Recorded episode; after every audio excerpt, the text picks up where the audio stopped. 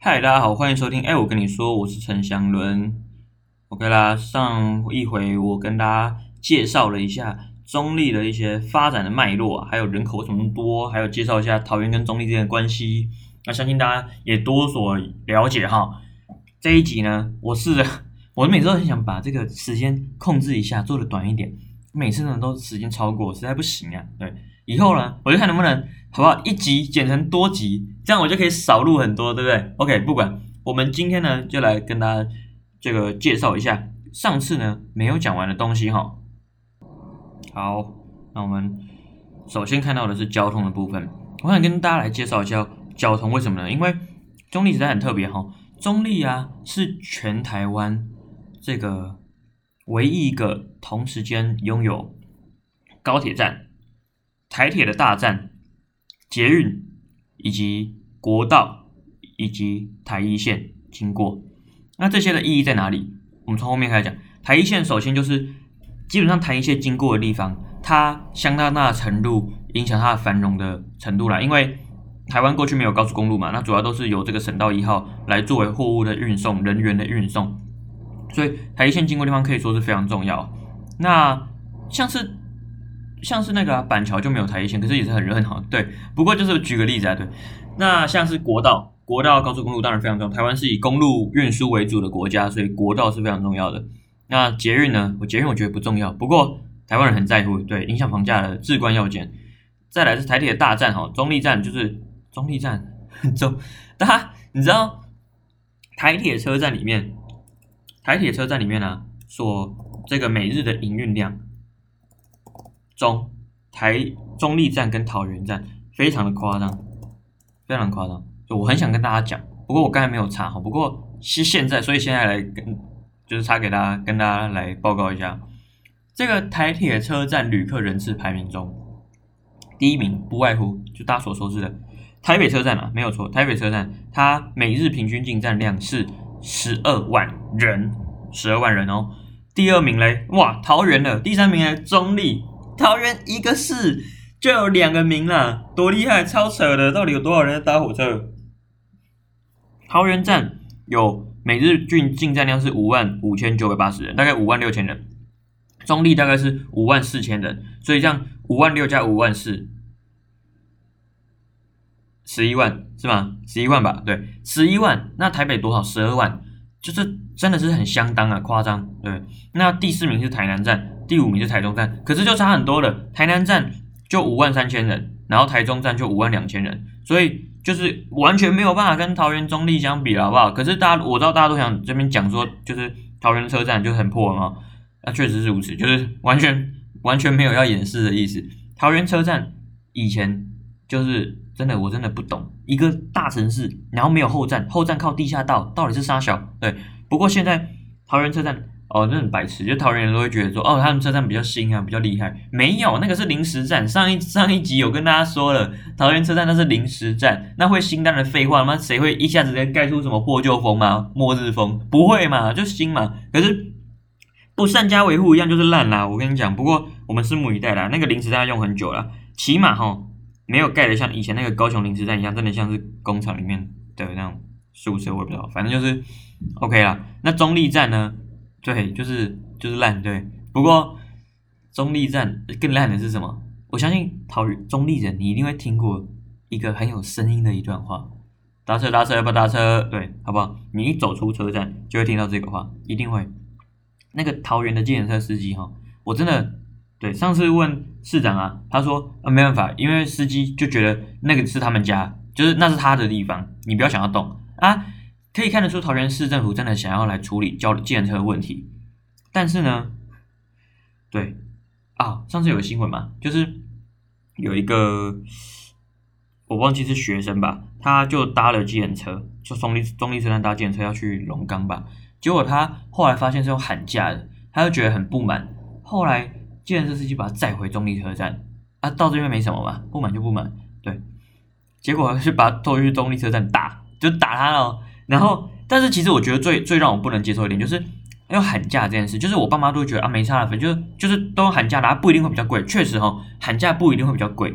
可是看这个世界是有法治的啊，这个有规定的啊，大家照着规定走，就是这些规定、这些法律不是给你参考，是给你遵守的，不是说哦，我看看一下，不是，不是这样，好不好？夸张，对，那建设司机到底在想什么？而且，然后市民你能容忍这种事情，然后大家每次叫白白车干，就是这完全错误的事情，不是？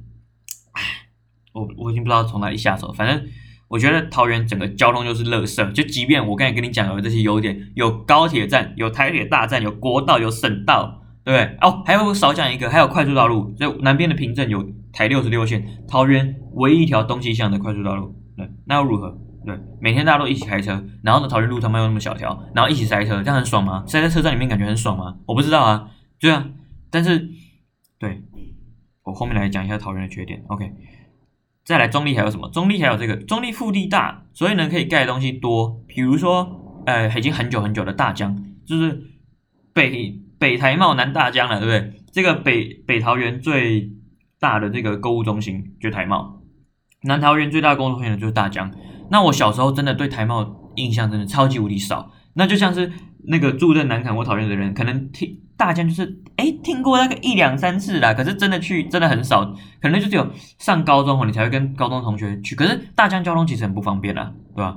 现在有公车经过，但以前就真的没有，我真的不懂。而 骑 U bike 到那边也是非常远，对，那边旁边是鸟不生蛋。那大江大江就是购物中心嘛，它很大，真的很大，然后逛起来也舒适，因为真的很大，然后冷气很冷，而且停车不用钱，所以我爸妈很愿意很愿意去那边，所以小时候就很常去。而且里面有有这个电影院，那其实中立的一轮片的电影院就只有两家，一家就是烂到爆的，可是高中生超爱去的威尼斯，一家就是这个大江里面的新桥国际影城。那大江本业是做什么？大江本业是做纺织的。我看纺织真的很厉害啦，纺织虽然是夕阳产业，不过他们土地超多啦，而且土地都是在一些还不错的地方。反正他们大江是做纺织，现在好像还有在做大江纺织。大江有股票，股票代码我不知道，反正就是大江纺织对。然后那个大江呢，它是跟日本的购物中心合作，然后在中立建设出来的购物中心。OK，呃，再来第二个就是华泰名品城，这个相信很多人都听过了，就是那个 Gloria Outlet，对，在这个高铁桃园站的对面。那因为我高中那边附近读书，所以呢非常常去那边。对，不过对一个高中来说，旁边有个这个 Outlet 到底有什么好处？没有，那个吃的贵的要死，然后呢东西我也买不下去啊。请问？就是反正没什么屁用，不过我看蛮多人真的是会下面打卡拍照的。哎，你不要看那个，就是那种半露天的购物中心，这样逛起来哦，很有那种欧美风啊，好像那种日本的啦，那美国的那种，就是那种 mall 一样。不是，不在台湾不适用，夏天热的要死。然后冬天冷的要死，然后那刮风下雨的时候，看我真的不知道去去哪里躲，你知道吗？我觉得还是没那么舒适啊，我不是很喜欢在逛街呢，就在室内享受这个冷气的徐风吹拂。对，呃，这个华泰名城它就一直盖下去，就一直一起二期、三期、四期这样一直盖下去。现在呢，后面它的后后半部有那个星光影城即将完工，中立即将迎来是下一座影城，那影城旁边有饭店。饭店旁边有水族馆，是不是这样？好像是这样，对，反正就是一个一个造镇造购物中心的计划。然后高铁站的另外一边就是即将要这个开幕的，在即将在七月开幕的 IKEA，对，IKEA 桃园店即将从桃园区移到中立区，中立又多了一个逛街的地方。那中立还有什么？桃园有两家 Costco，对，其中一家就在中立的过岭再过去一点的地方。Costco，然后也是全台湾唯一一个有加油站的好事多，然后它加油比较便宜，所以我听说有很多人从很远的地方跑去那边加加油，到底这样会比较省吗？我也不知道，反正就是每次去看加油站都超级多人，而且它那种加油站是那种很工业风的，而且是就是超大，然后自助式，然后不收现金，反正就颇有这个 颇有这个美式风情啊，真的超超超超酷的。好啊，除了现在已经有了这个购物中心以外，还有一个原本要开幕，但是因为疫情影响延后的环球购物中心，在这个哪里呢？在青浦，也就是桃园棒球场旁边。那那边有一个连开的大楼，就是捷运站旁边有个连开大楼。然后原本有这个环球购物中心，可是因为疫情的关系，所以好像就延后开幕了。我也不知道延后了什么。不过我我去逛过环球，我就真的觉得环球可能就只有综合的环球是真正的百货公司，其他的环球就是。就烂就乐色，对，真的超普通的。很多环球不都是在那种，就是车站里面嘛，啊，那就逛起来也没什么感觉啊，就是小小的，然后也没什么东西这样。好，这不重点。那除了刚才讲逛逛街讲到百货公司，还有什么可以逛？就是夜市啦。夜市，我觉得在桃园里面，所有的夜市就是中立的最好。这我不是我在乱讲哦，就是桃园有中立有两个夜市，一个就是中立观光夜市，一个是中原夜市。那我私心最爱的就是这个中原夜市啊。中原夜市它就是在中原大学旁边，那中原大学旁边就有许多的学生，那学生呢就会喜欢吃东西，那吃东西的话就会有这个夜市出现。我曾经在。开学季的时候，在那边逛街，听到一个中原的新生说：“哇，这边真的太多好吃了吧！我这四年一定要把这边全部东西都吃遍。”我听到就觉得不可能，不可能啊，好不好？绝对不可能。为什么呢？因为当你快要吃遍的时候，又有哪一家倒了，然后又有新的一家。对，就是中立夜中原夜市是一个极度竞争的地方。对，完全没永远有新的东西，永远有新的东西。不过现在因为完，我也不知道怎么影响了，疫情啊，还有现在大家都不去看二轮片了，所以呢，中原大戏院倒掉了，倒掉了。前几天的新闻倒掉了，非常难过。中原大戏院呢，它的看板是手绘的，是北台湾仅存的手绘的之一，我不知道什么之一，搞不好唯一哦，搞不好唯一。之前不是有去拍什么台南有那个手绘的电影看板，不用跑那么远，中原戏院就有，超厉害，从我小时候就有了。这不应该说在我出生前就有了。然后中原戏院看片看那个电影啊，真的是超级便宜，超级便宜。然后外面看起来超破旧，感觉那个消防法规不会过。可是呢，里面其实是蛮新的。不过哦讲那么多，我也只去过一次，就小学的时候。然后还是校外教学，校外教学去什么？去什么学？我就读中原国小，就在中原那边。然后结果校外教学就是去学校附近走一走，然后去中原戏院看一下二轮片。那什么啊？算了，没关系。不过起码我去过一次啊。那现在要倒的是非常难过，原本想说是不是有机会再去啊？有可能就是有有有我这种有我这种人，他才会倒啦，好吗？都是就是我的问题。OK，哦，刚才上上一集其实有讲到那个大专院校，我除了讲到这个桃园第一学府中央大学，还有没提到，比如说像是中立，还有这个呃相当优质的这个私立大专院校，像是中原大学啊、原治大学，以及一些这个科大，像建行科大、万能科大，对。建行科大是这个，我记得是 U B U B A 好手嘛，对不对？还有那个南亚，南亚，南亚就是南亚，对。好，还有那个陆军专科学校啊，陆军专科学校是离我家最近的一间大专院校。但是呢，如果去读了之后，我可能还是没有办法好好回家，所以呢，就是没有办法常常回家。OK，不过也是因为在那附近哦，你就会常常看到假日收假的时候，一堆学生穿着这个军服，然后要回去报道，回去收假了。好，现在不要提这个。我想到这个，再过几周我要去当兵，我就觉得非常有点有点难受。哎，好啊，讲完这个购物啊，就不得不提到伴手礼啊。如果你来中立，你会买什么东西回家？中立呢有三大这个伴手礼，啊是什么嘞？其中一个是两个是吃的，一个是用的。第一个呢就是花生酥糖，花生酥糖。那台湾人好像蛮喜欢花生哦。就是我一开始没有很喜欢花生的，不过反正就是花生跟我平时就是不是这个中立三宝呢。第一个叫做花生酥糖，它相传呢是在这个皇太子裕仁啊，也就是后来的昭和天皇来台湾巡视的时候，就日治时期啊，那个时候有一个人他所制作的书堂变成贡献为新竹州的土产，然后后来呀，就是给那个皇太子啊。后来啊，他还远赴日本去参加国子博览会，国子博览会，国子博览会，然后得到了特优，然后大大出名。那我觉得花生酥糖是一个蛮不错的伴手礼。我自己如果要买给别人，我也会去买花生酥糖送人。我觉得花生酥糖可以代表中立的一个哎伴手礼啦。OK，再来第二个就是牛肉面，对吧？因为我不可能买牛肉面给人家，太难了吧，对不对？牛肉面呢，因为以前中立是早期北部最大的。这个禽畜市场的集中地，所以呢，这边的肉肉类商品的手艺也会越来越精良。而且啊，路边摊卖的牛杂是最为物美价廉的哈。那现在其实这个牛肉面林立的，特别是以前在中就高中的时候啊，要补习之前啊，或者是跟同学去吃饭啊，去中立市区啊，就有一大堆牛肉面可以选。对，那你问我最好吃的是哪一家？我觉得都还不错。其实我觉得就差不多了，啊？不过也有些是真的不错的，大家自己去去找找看。啊，最特别的地方，我觉得是它很多家是融合了这种外省四川辣味做法以及客家清淡风味。毕竟讲到中立的饮食文化，就不得不提到这边人种非常非常的多，所以在多元的情况之下，就有互相的交融出现哦。比如说这个外省人啊，外省人因为眷村嘛，中立眷村多，所以有外省的这个外省各地的风俗民情所带来的饮食文化，以及本来中立就有的。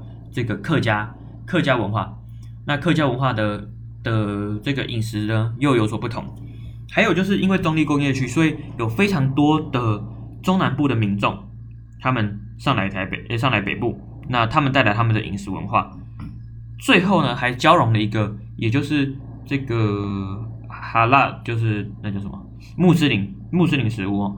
因为过去在这个龙岗的眷村呢。它很多是从滇缅那边来台湾的，所以有许多是信奉伊斯兰教，是穆斯林，所以在龙岗呢也有建设这个清真寺。而后呢，到现在比较多的就是呃，因为印尼劳工来这边工作，大家可能带入他们的宗教文化，所以在中立呢也有许多是这种清真食物啦。OK，是也因为如此，中立的食物就是不停的在做交融。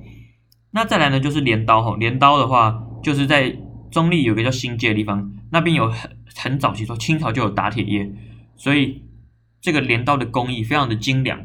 那它还甚至远销到日本哦，就是现在还有一些啦，现在还有一些打铁店，可是它就是朝向呃比较精细啊，然后比较走精品的路线。那倒数第二个环节来跟大家讲一下中立的一些知名人物。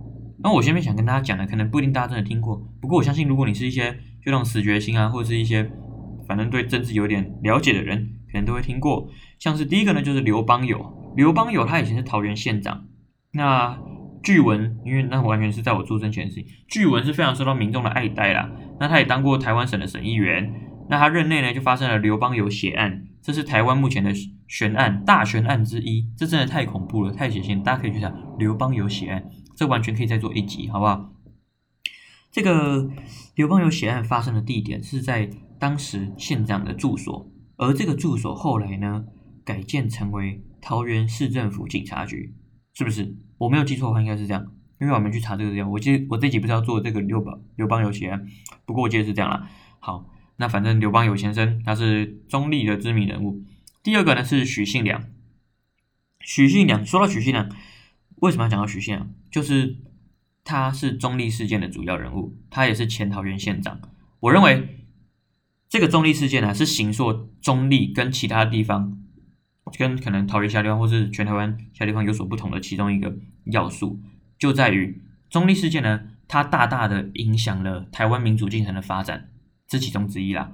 那所以我觉得，如果你问我说，哎，中立人有什么好骄傲的话，其中一个，其中一个，我认为就会是这个中立事件，它让中立在台湾民主史上有了一个呃特别的地位，嗯。讲这个就很夸张，大家想说，看到在共产小，为什么会讲到这个？就是，而且大家根本很多人没听过嘛，对不对？那我是不是应该做一集中立事件，对不对？中立事件呈现出这个桃园人这个对民主的贡献，也没有，也没有真的很多，不过就是有一点，有一点，大概可能一点点那样。好，然后还有一个也是跟我们台湾民主有关系哈，就是吴伯雄家族。吴伯雄是谁？你如果没听过吴伯雄，第一个是你很夸张，第二个是你一定听过儿子，就是他儿子叫吴志阳。吴志阳也是以前的桃园县长，最后一任桃园县长。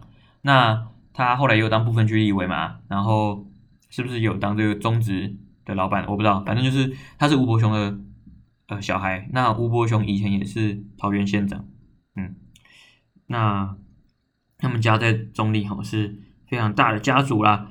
而吴伯雄的爸爸呢，也是桃园县长，叫做吴宏林。吴宏林他有一个。哥哥叫做吴鸿麒，就是麒麟，的麒麟，麒麟对。吴鸿麒呢，他是律师，是法官，曾任职于台湾台湾高等法院。可是他后来变成了这个二二八事件的受难者，很惨哦，很惨，是不是？我记得是打到那个生殖器睾丸破裂，对，反正很惨。可是后来，那你想问说，哦，那为什么他们家小孩全部就是还有这个家人全部跑去当就是国民党党员？我不知道，我还没研究。不过呢，这个这件吴红旗的事件也可以再做一集。不过我们听众可能没有那么多那种死决心，所以呢，哎，不知道。那如果哪天突然有灵感的，我就来做一下哈。好了，那讲了这么多中立的点，我还是要讲一下，我觉得中立实在是可以再过改进，或者可能一辈子都翻身不了的地方，就是我认为一个城市的的伟大，并不在于它人口的众多，或者是它产值的提升，那顶多只能称为大而已。那从这个 big 到 great 的过程，它是建构在第一个是文化的底蕴嘛。那桃园是一个非常新兴的城市，它一直等到了桃园就是台湾经济起飞的时候，它才开始发展。那你要跟我说很多地地方都这样，可是桃园是特别特别如此的。那原因是就是因为桃园这边的工厂发展嘛，以及它离台北的距离位置，所以它快速的发展情况下，其实是缺乏许多的整合以及呃规划的。那在这个情况之下，桃园的交通就变得一团乱。我们的道路呢？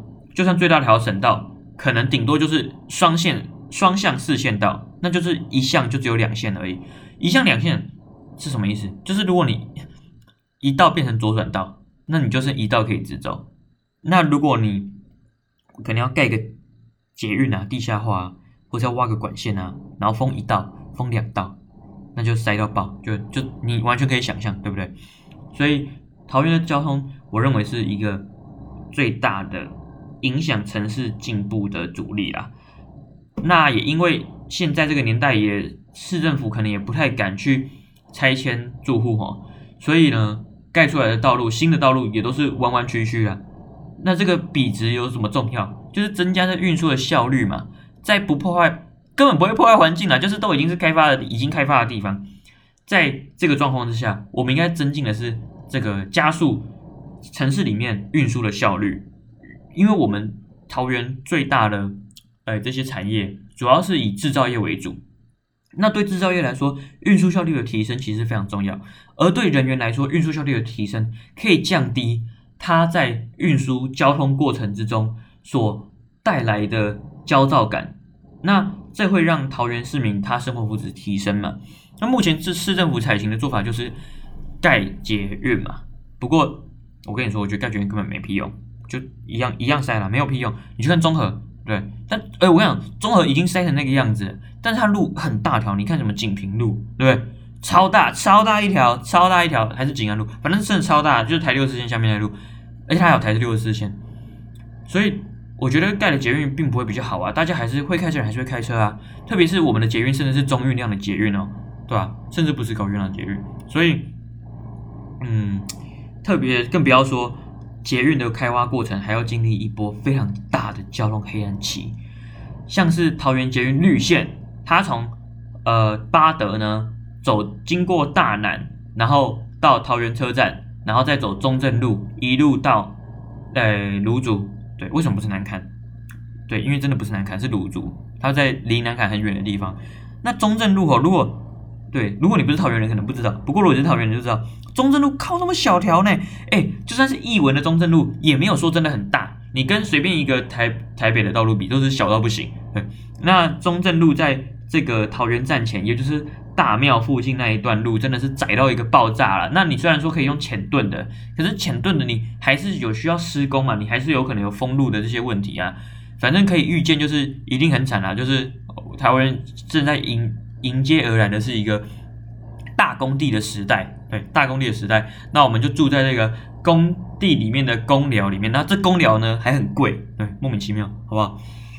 所以，呃，我之前有提案跟这个桃园市政府表达说，对这个交通交通方面建设的这个忧心以及方方向，不过有鉴于我就是一个。就是废物大学生到底可以跟人家讲什么？不过，嗯，我相信，我心里面相信他有在想啦。不过有没有会不会做出来，那就是另外一回事。毕竟这真的是会影响到非常非常多人的居住权益啊，还有非常多人的利益。所以，嗯，我认为这个桃园哈，交交通状况是算是首要啦，对吧？那桃园第二个，我觉得我觉得不太好，就是桃园就是一个。就是大傻逼的城市啊，呃，市长他有很高的满意度哈，不过我觉得他可能没有办法落实他的政治理念之外，那他其余靠的也也就是一个大量补助的政策。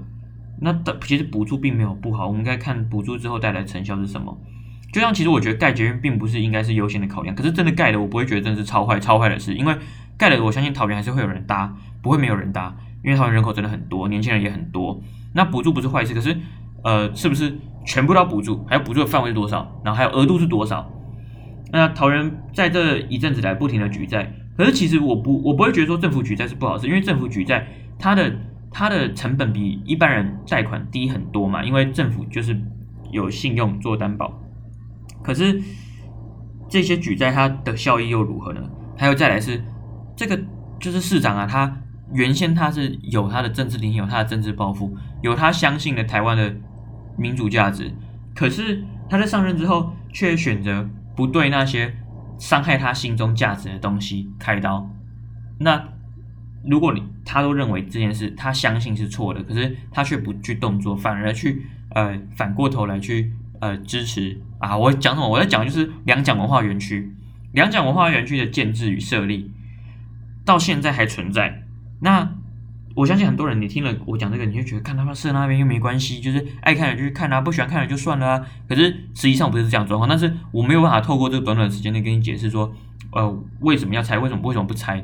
不过，反正如果你想听简单化的版本，就是郑文灿以前是觉得。他如果是以前的他，他不会支持这种东西。可是呢，现在的他为了不要去干扰到这种选票所以呢，他就不会采取动作，反而去推广它，来去支吸引一些浅蓝啊的选民的支持。那我觉得这样的行为是不是违背了自己的政治理念？所以，所以没有了，就是强力监督，强力监督我们的市政，不管是谁的市长都一样哦。好，那。其实桃园还有中立啊，还是一个非常好的地方啦。除了就是空气就是他妈烂，空气真的超级烂，然后交通也烂。你知道我宁可骑 U bike，也绝对不会再搭桃园客运。干，桃园客运就是垃圾，好不好？桃园客运就是对你随便问你身边的桃园人呐，他一定干爆桃园客运啊。你如果在外地啊遇到一个桃园人啊，然后想要跟他就是聊天呐，就我们就聊桃园客运，我们就可以聊两个小时，就觉得看怎么那么烂，一起靠背他这样。对，好，反正那。桃园跟中立还是欢迎大家来哦，我下一集看能不能来做个桃园区的介绍。OK，那这就这样，拜。